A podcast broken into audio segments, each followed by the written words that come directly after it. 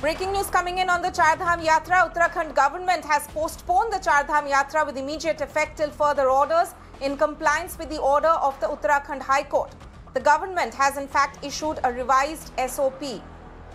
Let me go across to uh, my colleague Ishita Mishra, Times of India principal correspondent. Ishita, please tell us the latest that we are seeing a number of quick quick developments actually taking place with regard to this Chardham Yatra. After the High Court order yesterday, we had seen that the Uttarakhand government earlier today had said, in fact, hours after the High Court order yesterday had in fact said that the Yatra first phase will start uh, from uh, 1st of July, but now it has in fact postponed it with immediate effect. Can you tell us, was the earlier order which had been given out by the government yesterday, was that some sort of an error or what explains this change of stance now?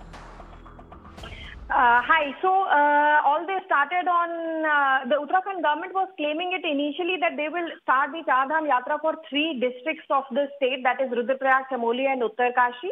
Uh, but and the decision was actually made by the Uttarakhand cabinet on June 25th. There was a cabinet meeting on Friday where the government has said that we will start Chardham Yatra for the people of these three districts. They also submitted an affidavit in the High Court hearing uh, yesterday, that is on Monday. Uh, and after the submission of their affidavit that Uttarakhand government is going ahead with Chardham Yatra, High Court has uh, put a stay on that, that no Chardham Yatra.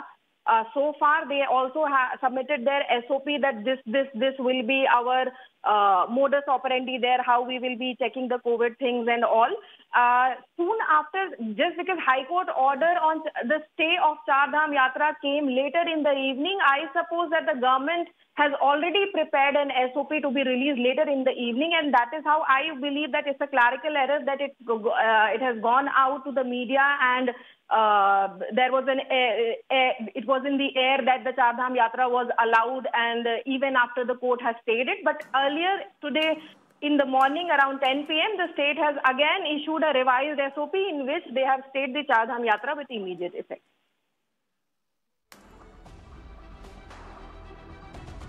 Right, in fact, number of developments taking place now. But for the moment, the bottom line now is that Uttarakhand government has in fact postponed the Chardham Yatra with immediate effect, saying that they're complying with the High Court order and has in fact issued a revised SOP. Ishita, thank you so much for getting us the breaking update.